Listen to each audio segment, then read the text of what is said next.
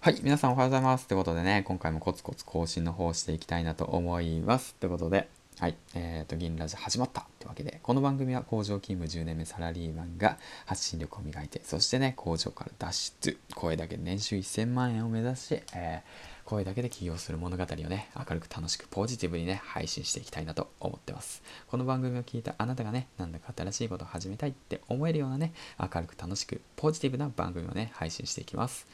はい、えー、まあそんな感じでね、まあ今日もね、コツコツやっていくわけなんですけども、皆さんね、もう明日でね、もう10月が終わりますよってことでね、えっ、ー、と、しっかりと目標を掲げたこと進んでますか？進めてなかったとしたらね、まあ、コツコツ小さなことからね、やっていきましょうね。まあ、僕なんですけども、えー、社内初で育児休暇を取得して、まあ来週初めにね、もう 工場に戻されるって形なんですけども、まあまた後々話しますけど、すごくね、充実した、えー、2ヶ月間をね、過ごせたのかなって思ってます。はい。で、まあ、それと同時にね Kindle の出版やあとはね自分が、えー、っとチャレンジしてきたことに関してのコンテンツの販売そして本日ですねなんと声でねお仕事をもらったのでそちらの方をねしっかりとこなしていくっていう形でねまあコツコツやっていきたいなと思ってます。はい。うん。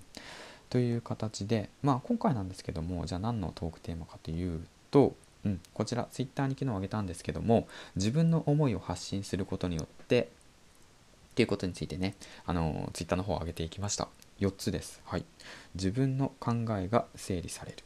うん。共感してくれる仲間が集まる。仕事の依頼が来る。発信に責任と覚悟が生まれる。今年から発信を続けてメリットしかなかった。恥をかくこともあるだろうけど、失敗も成功も発信を続けて成長し続けていきたい。こういったツイートをあげました。うん。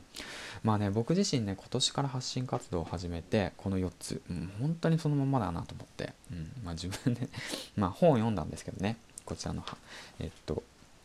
遊び遊び狂う君にっていうその本をね読んだんですけどアンチャさんが好きで、うん、この4つそのまんまだなと思って発信してる自分と発信してない自分と比べたら発信してる自分の方がよっぽど成長してるなって思うしよっぽど楽しいなって思うんですよね、うん、だからこそ、まあ、まだねその発信活動をしない人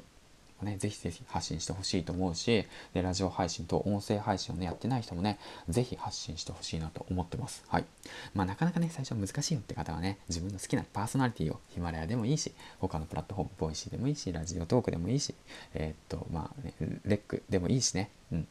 まあボイシーでもいいし探してみてであこれだったら僕でもできそうだなって思うものを見つけてまずは話してみることから始めてみましょう。はい。そうすることによって環境が変わりそしてね世界が変わっていくのかなと思ってます。